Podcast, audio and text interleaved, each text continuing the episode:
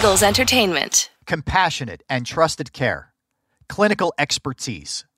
It's the cornerstone of NovaCare rehabilitation and why they're the leading provider of physical therapy throughout the Delaware Valley.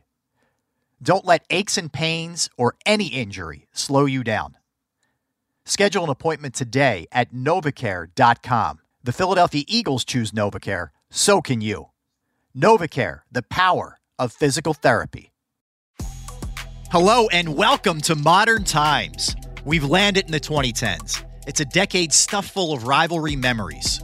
I remember some of them like they were yesterday, while others from years ago are so fleeting. I know. When we started this, we were so much younger, and so was the rivalry. We've traveled from the 1960s, where a fledgling Dallas Cowboys franchise left a big mark on the Eagles. The first thing you saw was Timmy getting up off the ground with blood streaming out of his mouth and his helmet off. hitting running back Timmy Brown and jump-starting the fierce competition between the Birds and the Boys. Then it was to the early 70s for disco music, too many losses to keep track of, and cowboy dominance. Everybody hated us. Everybody wanted to beat us. By the early 80s, Eagles fans could finally brag about being Eagles fans. And boy, did they. You couldn't hear. It was just like a roar. It was beautiful. That pride lingered for the rest of that decade for two big reasons. Snowballs and hard hitting football, aka Buddy Ball. It was a way to get back at the Cowboys. By the 1990s, the Cowboys were unstoppable with Aikman, Irvin, and Smith. But our team still had moments of Eagles glory. Troy Aikman was the golden boy. And uh, here's this tough Eagles defense. They really got after him. We cruised through the 2000s. The aughts served up pickle juice, a super close Super Bowl, and a whole lot of lopsided wins. We scored 49. We broke the old Chicago Bears record. I think Chicago beat them like 44 to nothing. So that was satisfying for sure. Here we are, tackling a new decade in this episode of Return Game Birds, Boys, and Bad Blood, presented by NovaCare Rehabilitation. I'm your host, Rob Ellis. And I'm Derek Gunn. Let's head straight into 2013. President Obama started his second term. Prince George was born. Earworms, Happy, and Let It Go were everywhere. I think just mentioning those titles means that they are going to be with me all day, and probably all of our listeners too. So you're welcome. I would break in a song, but we don't have the rights, and I don't have the voice. Edward Snowden became a household name, and this year marked 50 years since JFK was shot in Dallas, an event we touched upon in our 1960s episode. In 2013, the Eagles draft class included Lane Johnson and Zach Ertz. And among the Cowboys draft picks were Travis Frederick and Terrance Williams. Jason Garrett was in his third full season as head coach. And the Eagles had a new head coach too. His name was Chip Kelly. Almost cherub like at times. A lot of energy, spoke really fast. Eagles insider Dave Spadaro's description is spot on. Kelly made a career coaching college football. He had stints at Johns Hopkins and New Hampshire before landing in Oregon. It was here he developed a reputation as a coach who thought outside of the box and wasn't afraid to try new things. He actually had the attention of the NFL that first year because he came from the University of Oregon with this offense that came and played at breakneck speed. And for a year and a half, Chip had the number of NFL's defenses, and they really couldn't figure out this no huddle, up tempo, spread the field, and go kind of offense. And it worked for the Eagles as they won the NFC East. But we're getting ahead of ourselves a bit. Let's rewind for a moment. I am Connor Barwin. I played outside linebacker and defensive end for four years with the Philadelphia Eagles. Barwin arrived in 2013 after playing in Texas. Not with that Texas team, the other one in Houston. He was stoked about being an Eagle and working with Coach Kelly. The Eagles were a historic franchise. They were very good. They went to a number of different NFC championship games with Donovan McNabb, Brian Dawkins, a lot of great players. Uh, but the Super Bowl eluded them. And so then I came in 2013 when they hired Chip Kelly. He was really exciting. From the jump, Coach Kelly changed the way the team practiced. He did a bunch of stuff to kind of simplify what they do offensively, but was very effective early on. We practiced a ton, but we practiced fast, got off the field. There was this real kind of urgency. But I think the biggest thing was just the way he went about practicing. We practiced different under Chip Kelly. A little inside knowledge. Playing alongside Barwin was Brent Celek. Celek and Barwin knew each other from their days playing at the University of Cincinnati. Oh, and Jason Kelce had been Barwin's roommate. So you had Kelce, Celek, and now Barwin on the team, and they joined yet another Bearcat, Trent Cole. Cole had been an Eagles defensive lineman since 2005. That really is a small world. Four Bearcats on one team? So in comes Chip Kelly from a university system where teams are run so differently. Could that style of football translate to the NFL? Here's Celek and Spadaro. I was excited. You know, I thought anytime you're doing something new, something you believe in, it's exciting. So I thought we were going to be a good football team. They played football fast, fast, and faster. And then fastest was their fourth gear. And we all wondered how that would translate to the NFL and how he would be able to communicate his message to a locker room filled with grown men who in the NFL it's very tradition based. And Chip, his idea was to come in and smash all the norms. Heading into the Week 17 game, the final game of the season, any inconsistencies the Eagles had were not on display. In fact, the Birds played pretty well under Coach Kelly that season. Their record was 9 and 6, and one of those losses was to the Cowboys. Earlier that season, the Cowboys did a number on the Eagles, 17 to 3 win. I mean, the offense got completely shut down. The Cowboys were 8 and 7, and both teams were amped up for their second meeting, and this time they'd be on Dallas's turf. The Cowboys had been in their new stadium the last few years. It's called AT&T Stadium now, and its nickname Jerry World after owner Jerry Jones. It was huge. It had a retractable roof, seated 80,000 fans, but if needed, could accommodate 105,000.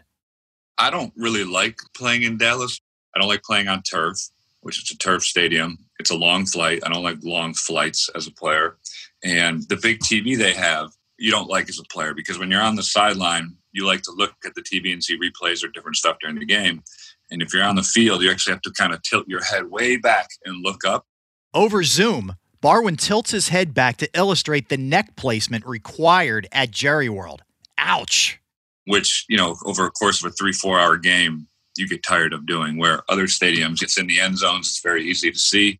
But with all that being said, just the entertainment aspect of it, it is a big, exciting stadium that people get excited to play at. And with this being the make or break game, the feelings that come along with it are intense. Whether you're in Dallas or in Philly, it's just a lot of energy. And I think the teams feel that. Like the guys on the field know that. The atmosphere in the stadium was great that night. Again, primetime game, tons of Eagles fans always in attendance in Dallas. It was a really terrific venue and spots and moments in this Eagles Cowboys rivalry. I mean, once again, the winner stays alive and the loser goes home tail between its legs. And that's kind of what you want against your biggest rival with a season on the line. Kickoff was at 8:30 p.m. on December 29th, 2013. There were over 90,000 fans in the stands. The roof was closed. Alex Henery to kick off. Philadelphia won the toss and deferred. So 90,000 waving towels here in Arlington, Texas, and off we go. The final game of the regular season, and it starts with a run back from six yards deep. The Eagles scored first, the field goal. Second quarter, Eagles running back LeSean McCoy catches a touchdown pass from Nick Foles. The Birds took a 10 0 lead. Tony Romo, the Cowboy starting quarterback, was out. So Kyle Orton was playing, so that probably gave us a little bit more confidence. No offense to Kyle Orton. The Cowboys get on the board. Kyle Orton throws to Gavin Escobar. The Eagles struck again later in the first half on a Brent Celek touchdown reception. I was off the ball on the right hand side of the formation. I ran a flat route and no one covered me.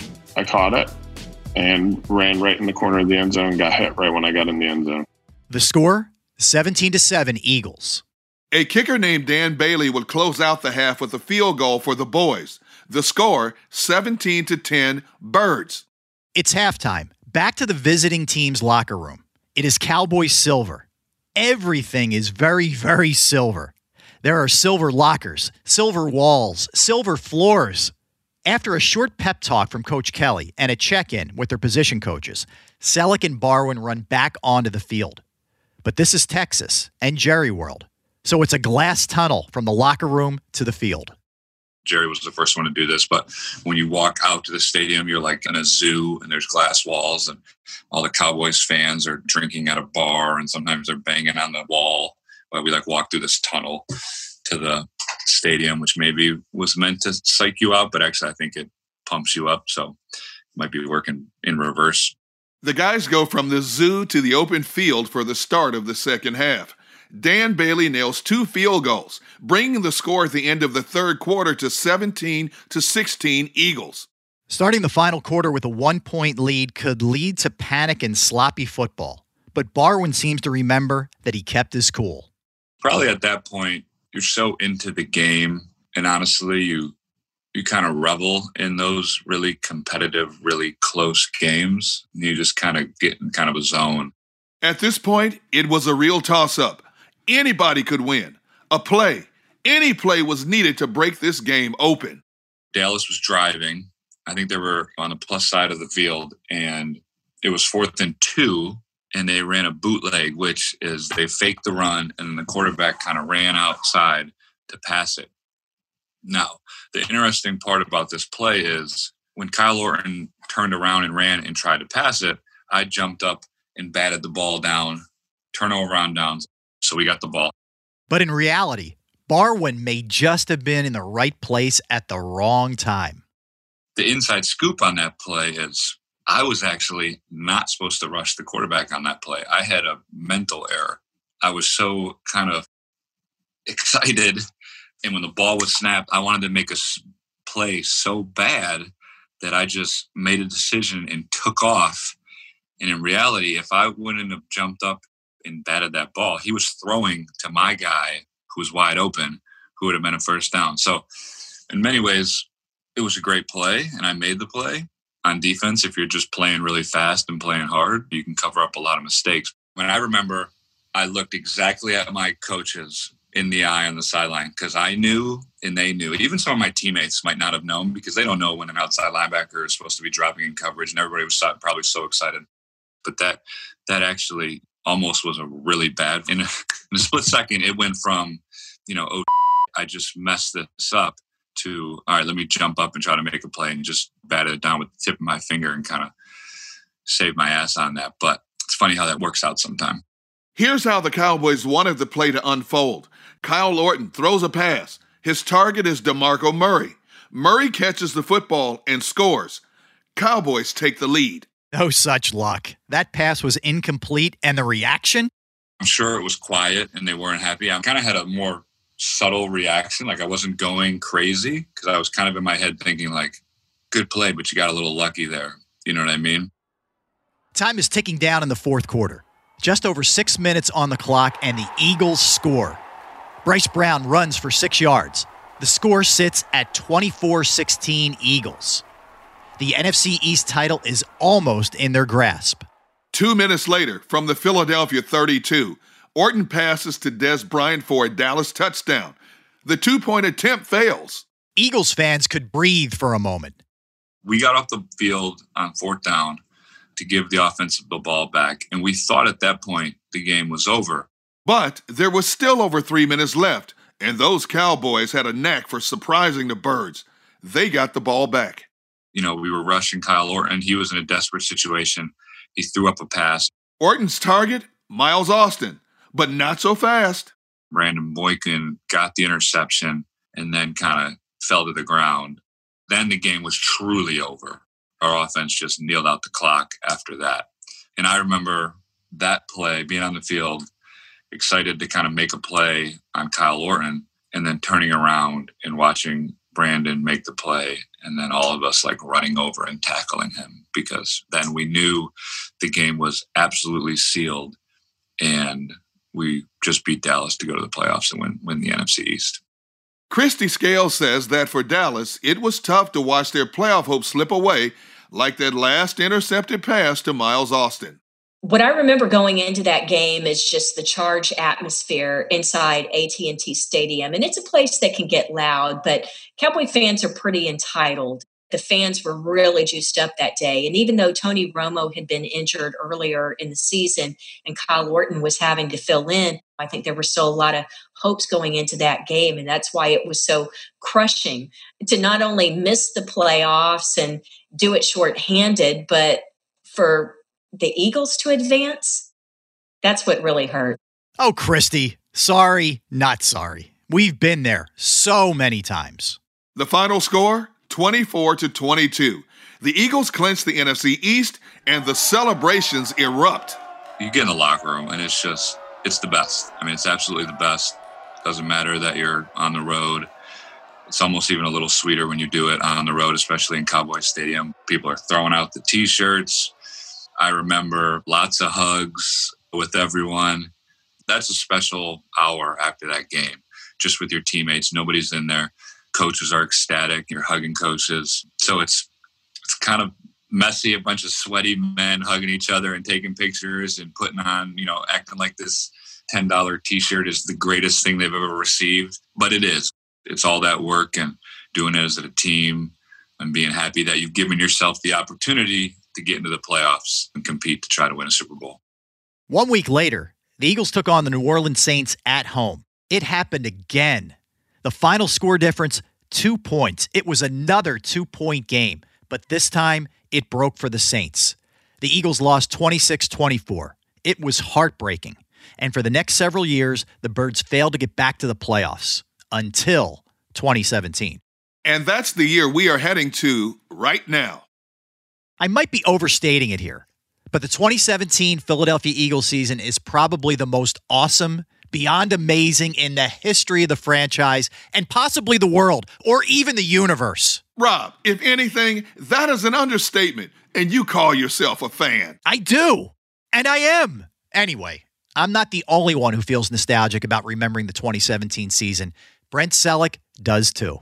I think as you get older, you realize that any year can be your last. And for me, I wanted to win a Super Bowl.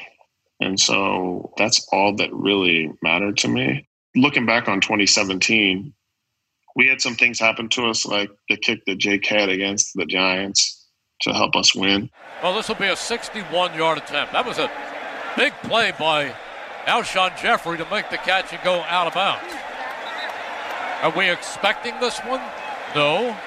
But once upon a time, Mike and I did a game in Tampa where the Bucks kicked the 62-yarder. And this is the dream of a kicker. Those dreams that they have Here we go. winning games, this is that one. Yeah, but it's 61 yards. Hold your breath. Ball is spotted. The kick is away. And the kick is... It's gone! and the Eagles win! This is that dream I talked about. They win! He's had this dream before. 61 yards! The longest kick in Eagles history. And some other things during that season, like we were playing the Rams and um, Carson goes down and Foles comes in and we win the game. That is it. As the Eagles defeat the Los Angeles Rams 43 to 35. What a game. Those are like big moments in our season that we build upon to ultimately win a Super Bowl. But it was like we had the right people. It was the right time. It was like everything about it was perfect. Before that perfect ending season moment, the Eagles competed in some tough games, and as Brent Celek just said, overcame some obstacles that for lesser teams would have been season ending challenges. One of those moments happened in week 11. The Eagles were in Dallas. It was the first meetup of the season. The Eagles were having such a good run. It was really a nod to what they were building to. Their record is 9 and 1. Doug Pederson had started as a head coach in 2016, but he was familiar with the Eagles and this rivalry because Pederson suited up for the Birds in 1999. The Cowboys were still under the watchful eyes of Jason Garrett, a man who Kristi Scale says loves Bob Dylan and Bruce Springsteen. 2017 should have been a good year for Garrett and the Cowboys. The Cowboys had had such a good year the previous year during Dak and Zeke's rookie year. And so there were such high hopes entering 2017. Those players Kristi Scales mentioned are quarterback Dak Prescott and running back Ezekiel Elliott.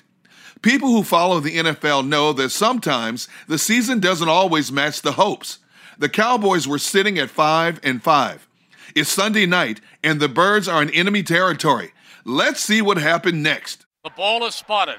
The kick is away, and the kick is good, and the Cowboys lead 3 0. Straight out of the gate, the Cowboys nail a 48 yard field goal. That's not a good feeling. And you realize you're going to come from behind, but you can't really focus on that. You just have to focus on the play that you're doing. You know, if you start focusing on other things, then I think you start playing terrible. And so the mentality for a lot of football players is just erase that last play, erase what just happened, and focus on the next thing. That's tight end Brent Celek. In 2017, he was in his 11th season with Philadelphia. He'd seen his fair share of roller coaster games. You know, the ups and downs, leads exchanged. And this game started just like that, but with a twist. Here's Dave Spadaro. Jake tries to make a tackle. Kickers only do it if they're desperate. So Jake was desperate, stuck his head in there, and got dinged and then missed a field goal. The lesson here is the kickers don't get mixed up with the big boys. And I think Jake allowed himself to get mixed up a little bit with the big boys, and it cost him the rest of the game. Jake Elliott, the kicker, was out. Would this mean game over for the Eagles? Then running back Kenjon Barner scores. The Eagles are in the lead. The Giants scoreboard in AT&T Stadium reads 7-3 Eagles. Then two more field goals from Dallas's Mike Nugent. The Cowboys extended their lead to nine. The Eagles are holding at seven. It's halftime, and the teams run off to their respective locker rooms. To even have a shot at the Super Bowl, the Birds needed to keep winning. So Coach Pederson's pep talk had to fire up the team. I think he got after everybody a little bit in the halftime speech there because the Eagles' offensive line came out. And you could literally see their snorting and snuffing coming out of their noses. They were pissed. Whatever Coach Doug Pederson said worked. When the team ran back onto the field, it was like they had Lombardi trophies in their eyes. There was no stopping the birds. The Cowboys' offense was completely inept. That's from a Cowboys standpoint. From an Eagles standpoint, the Eagles defense absolutely dominated. so it's which side of the fence you're on. But the truth is that they're both right. Philadelphia not only came from behind, but they put up 30 points in the second half. It is second down and two. Clemens stays in, repositioned from the left of Wentz to his right. Slot to the far side. Wentz comes right back to Clement. Five. He's into the end zone. Clement and the Eagles regain the lead, and that's the kind of drive the Eagles needed. Three receivers to the far side of the field. Wentz takes it again. He's looking. He's still looking. He pumps. He fires. And penalty flag thrown as the pass is complete to Torrey Smith down at the one yard line. And now they say he's in touchdown. Wentz in the shotgun. He's back. He's looking. He fires. And it is complete to Alshon Jeffery for a touchdown. We had to wait. He went low and we had to wait to see if he stayed with it, and he did. And it's third and five for the Cowboys at their own 45. Prescott back again. He steps up. He is, the ball is deflected and loose, picked up by the Eagles. It's Bradham. Nigel Bradham. Bradham picked it up and took it in for a touchdown. The Cowboys didn't score in the second half. They did not make it to the end zone once. A touchdownless game. Is that even a word? I think it's a two word hyphenate. But we get the point, and so did Dallas. It just left a bad taste in the mouth of not just Cowboys fans, but the organization. And I think the mindset that that wasn't going to happen the next year. It's never a good idea to leave the enemy fired up, looking for vengeance, just like another Liam Neeson movie.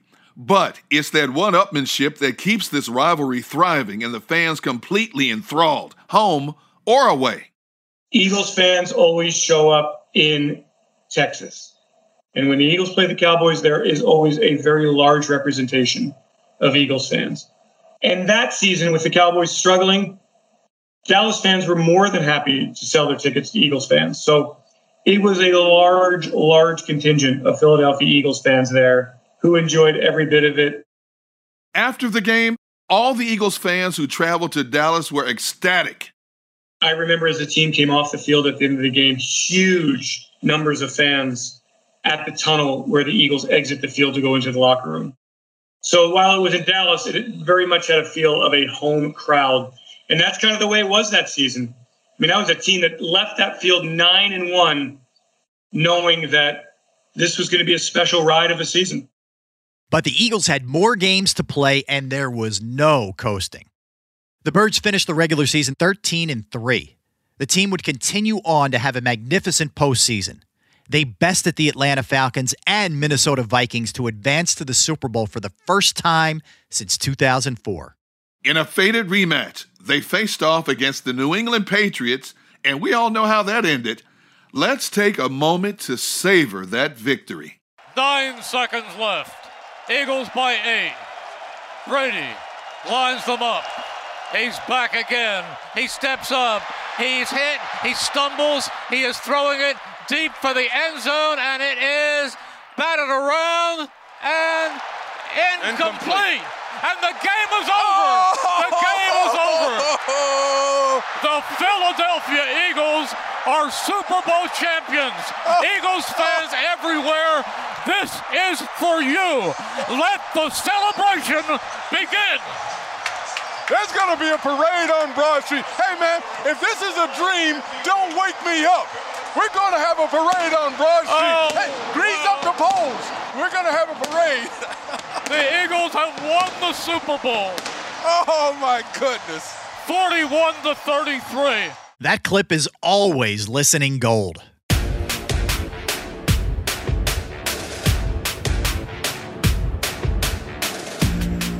Okay, we're back. Derek, we seem to be only focused on the odd years in this episode 2013, 2017, and now we find ourselves in 2019. It's as if the rivalry, at least from the Eagles side, thrived in the odd years. Hmm. 1979, 1987, 1989, 1991. By the way, take a listen to those earlier episodes. You might notice a pattern. Anyway, 2019 it seems like yesterday. People were roaming free without a care in the world. Prince Harry and Meghan Markle welcomed Archie. The U.S. women's soccer team won the 2019 FIFA World Cup. Avengers, Endgame, Star Wars, The Rise of Skywalker, and Toy Story 4 all broke records. The boys had Jason Garrett as head coach, and Doug Pederson was directing the Birds. The first game against Dallas was week seven. The Eagles were sitting at three wins and four losses. They had come off a defeat to the Vikings, and now they were headed to Jerry World to take on the Cowboys. Okay, so in October, the Cowboys squashed, I mean, literally squashed the Eagles. And the enduring memory is Ezekiel Elliott bowling over Malcolm Jenkins. He had 111 yards rushing. He had a touchdown. It was a game where the Eagles had a touchdown taken away from them. Carson Wentz had a very, very poor game.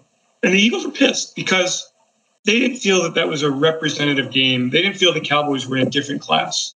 So it did not go well for the Birds. They eked out 10 points. To this day, defensive end Brandon Graham still has strong feelings about the team's poor performance. It was embarrassing. You know, that first game we got blew out. It was bad. I know I had my worst game as an Eagle against them. That was one of them games where I was hurting and trying to push through, and it just looked even worse because Zeke juked me on one play, boy, and it was like one on one. I am I gonna make the tackle? I made him cut back inside, but it didn't look good on TV. The final was 37-10 Cowboys. Well, that thrashing may have just stirred the need for payback. By the time the Cowboys came to Lincoln Financial Field, I think the defense, and I remember that week, a lot of player conversations and meetings, and the idea that we are not going to let the Cowboys come in here and stomp on us. For me, man, I, I just wanted to go out there and put up a better performance because I wasn't happy with the first one. I think everybody could say the same because the way we went out there and played, you could tell that everybody wanted to make it right.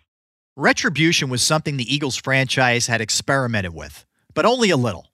In the late 80s, Buddy Ryan was known for his scorekeeping and setting hard hitting messages. But this more modern Eagles team had a different idea of payback. Think death by a thousand paper cuts. You don't really know its impact until it's too late. It's December 22nd, 2019, and we have yet another late in the season showdown for the rivals. Eagles fans are here for it. Dave Spadaro again. It's no secret that Eagles fans consider the Dallas Cowboys public enemies number one, two, three, four, five. I mean, so many times I've had coaches say, "Yeah, well, I came to Philadelphia, and the first thing I heard is, good luck, coach. Make sure you beat the Cowboys twice. We have heard that before. And so by the time that that game started late in the day, people are partying and people are ready to beat the Cowboys. And nothing matters more than beating the Cowboys. And this is why the NFL sets up the Eagles and the Cowboys late in the season almost every year. It's a great rivalry.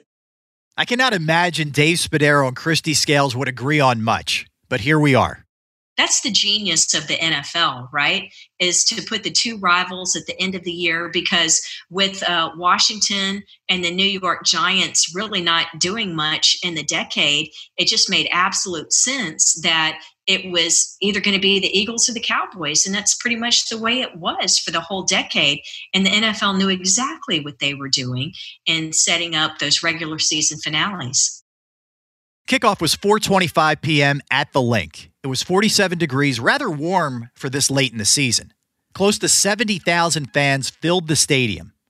The Cowboys won the toss. Forget the records. Neither the Eagles nor the Cowboys are thrilled to be 7 and 7. Regardless, one of these teams will win the NFC East and host a playoff game. For the Eagles, this game means everything. First 15, Jake Elliott, a 36 yard field goal. 3 0 Eagles.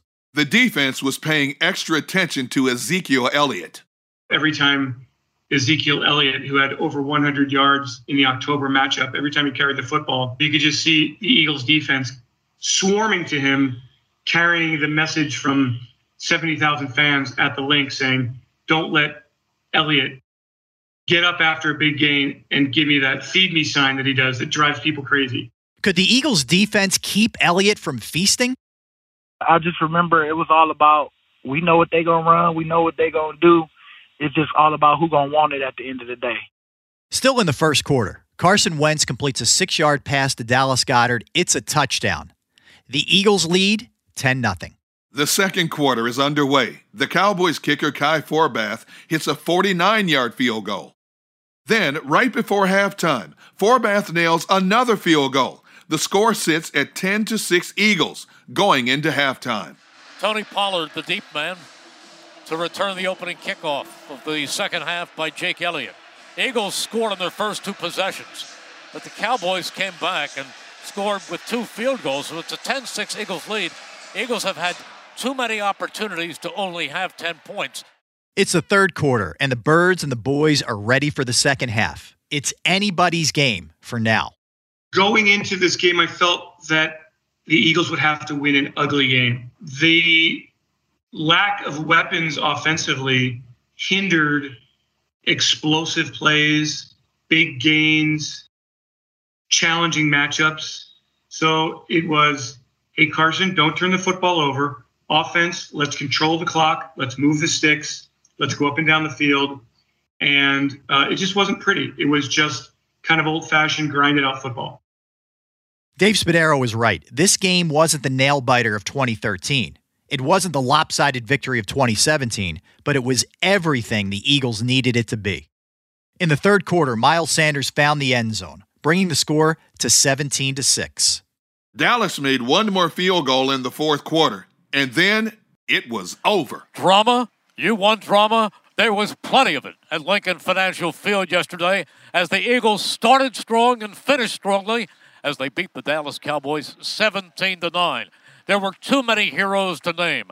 Suffice it to say that Carson Wentz was brilliant, Miles Sanders had another big game, and the defense held the Dallas Cowboys to just three field goals. So the Eagles saved their season and they head for the Giants next Sunday with a chance to wrap up first place in the NFC East and gain a home playoff game.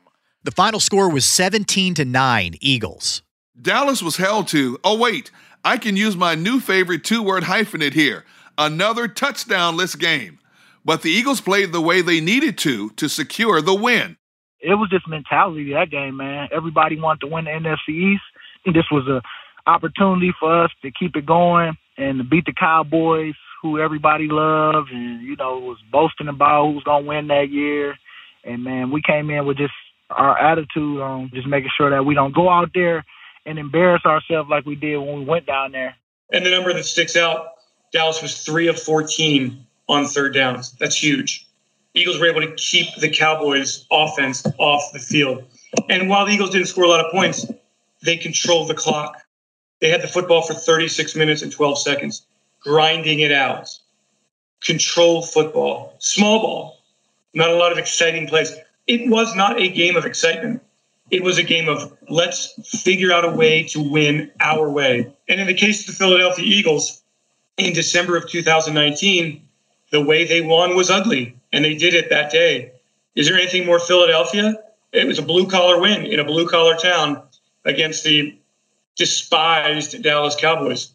So maybe at the end of the day, an ugly win on paper, an ugly win to the eye, was beauty in the eye of the beholder because it kept the Eagles alive, pushed them into the following week where they clinched the NFC East. And it was just like, not again, not to these guys of all the teams. Sure, there's so much respect for the Eagles defense, but it's like, why was it always the Eagles to knock the Cowboys out in that final game? And for the Eagles to advance, that's what really hurt. The Eagles went on to defeat the New York Giants on the road the following week. The team clinched the NFC East title. But those feelings of euphoria were short lived. The Birds lost to another Bird team, the Seahawks, in the wildcard game. But their December win at the Linc put Dallas in second place and out of the playoffs, exactly where the fans want them to be. So, Rob, it seems like we've literally run out of time.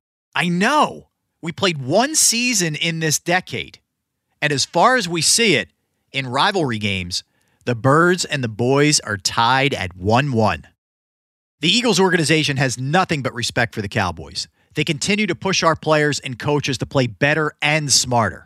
And I have no doubt that the boys will continue to get under our fans' skin like no other team in the NFL. It really is the fans who drive this rivalry and keep the birds flying.